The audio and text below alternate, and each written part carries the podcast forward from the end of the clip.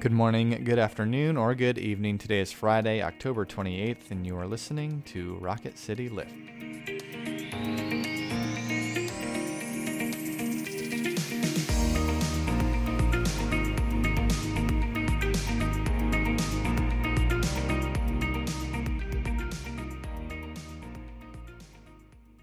Hi, everyone. Welcome back to Rocket City Lift. I'm Tara Bulger, And I'm Brett Goodeman. and we come to you three times a week and try to bring a bit of a spiritual lift to your day.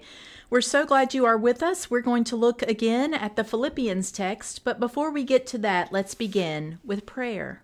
Let us pray. Lord Jesus Christ, may we be a community that hopes together, that encourages, that points one another to you. For you are the source of all our joy. We pray this all in your name. Amen. Amen. Listen now to these familiar words from Philippians, the fourth chapter, verses 10 through 13. I rejoice in the Lord greatly that now at last you have revived your concern for me. Indeed, you were concerned for me, but had no opportunity to show it. Not that I am referring to being in need, for I have learned to be content with whatever I have. I know what it is to have little and I know what it is to have plenty. In any and all circumstances, I have learned the secret of being well fed and of going hungry, of having plenty and of being in need. I can do all things through Him who strengthens me. This is the word of the Lord. Thanks, be, to God.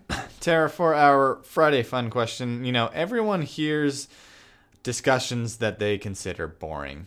What topic can put you to sleep more quickly than any other? Okay, so I don't know that it's one topic, but when someone try like tries to explain something to me that is detailed and I have zero interest, I just like like Brian will want to tell me like Ryan will want to tell me something from her science class. I have a brother who you know was a teacher for a very long time and loves science and he like just wants to tell me all and I'm like, "Oh." So it's really about a short attention span and maybe some ADHD, but I'm like if it has more than 3 steps and I don't care about it, I will not follow you. That's fair. That's fair. Um, I was I jokingly said Alabama football to you when we were first look at this, but that's that's actually not true. What what puts me to sleep is not necessarily the topic of discussion, but uh, kind of the feeling behind it. And what I mean by that is if I even if I don't care about the discussion, but someone's excited about it, I can engage in Yes, that. Um, Even if it's something I find completely uninteresting, like Alabama football or science. Um, uh, if someone's really into it, I can follow it.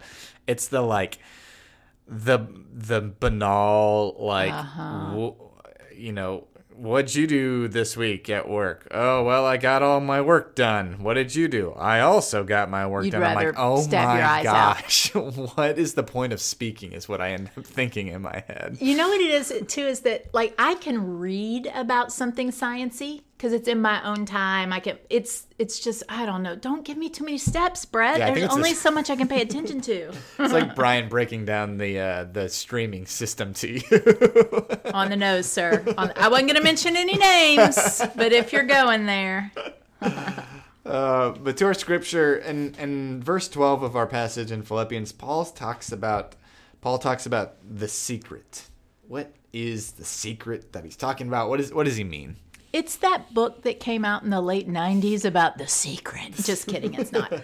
Um, and you're going to be even more shocked when you find out it's Jesus. What Paul is saying is that, you know, for him, he has figured out, mostly because he's in a circumstance where everything has been taken away, that there he is still contented. And it's because he knows that Christ is with him, that what he is living out is important enough to die for, and that there are those who care about him even though he isn't with them right now. So I think it's interesting, you know, if you tell me that, like, the next year is going to be the worst year of my life, I'll be like, okay, head down. I'm going to get through it. But if it like just pops up here and there and I don't know when it's coming, I get discouraged real quick. I think Paul is in that place where it has been awful for a very long time because he's been in this prison away from those he loves. Um, and yet he has found that it is well with his soul. And that's the secret for Paul that he wants everyone to have. He wants them to have it not when they're in a desperate circumstance, but just when they're living their lives. What do you think? Yes. And thank you for joining us. Done.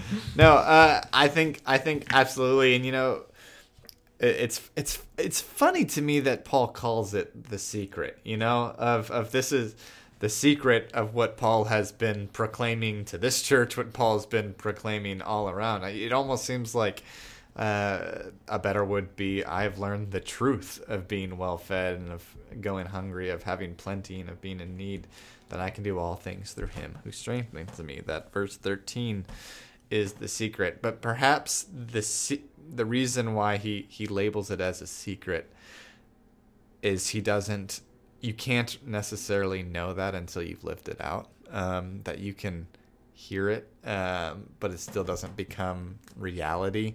Uh, that that this secret has been revealed to Paul because he has been hungry, that he has plenty, that he has been or hasn't had plenty, that he's been in need, yet he has found strength through the Lord Jesus Christ. Um, I'm gonna be honest with you. I started that sentence. I didn't know where I was going, and I landed there, and You I'm did. really glad so- with it. You know what? Holy Spirit on that one. um, here's what I think too is that um, he uses the word secret because it kind of harkens back to Ecclesiastes. He knows that people search Hmm. for the thing that is going to be the anchor of their lives. Yeah. Right? You've got Stoics who are looking at asceticism. You've Hmm. got the Greeks who think if you just balance out your rhetoric perfectly, you're going to know the truth.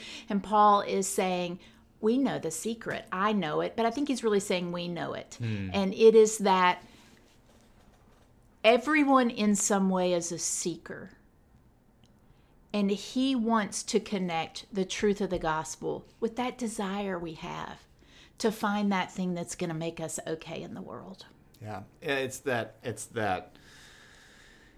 It's that it, you know that it becomes a secret even to in and of ourselves, even if we've heard it, right? Of of I intellectually and I've experienced uh, the energy and the life giving truth of Christ's love and Christ and Christ's grace.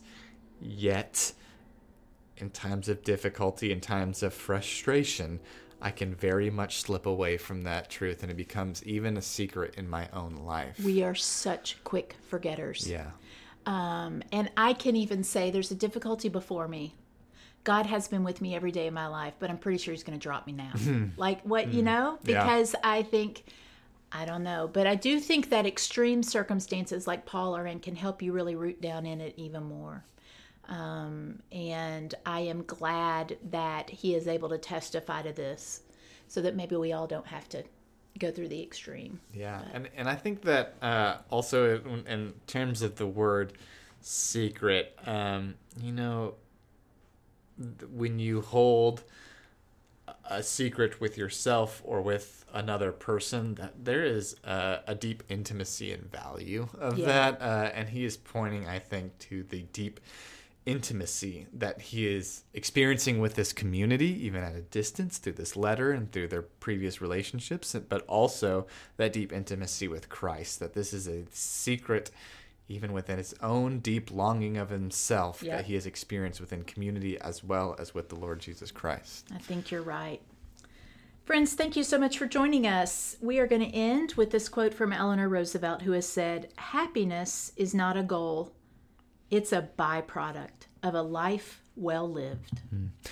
Thank you all for being with us. We'll be back again on Monday. Now may each of you go out to love and to serve, to be well, to care for yourselves and others, knowing that the grace and love of God is ever upon you. Amen. Amen.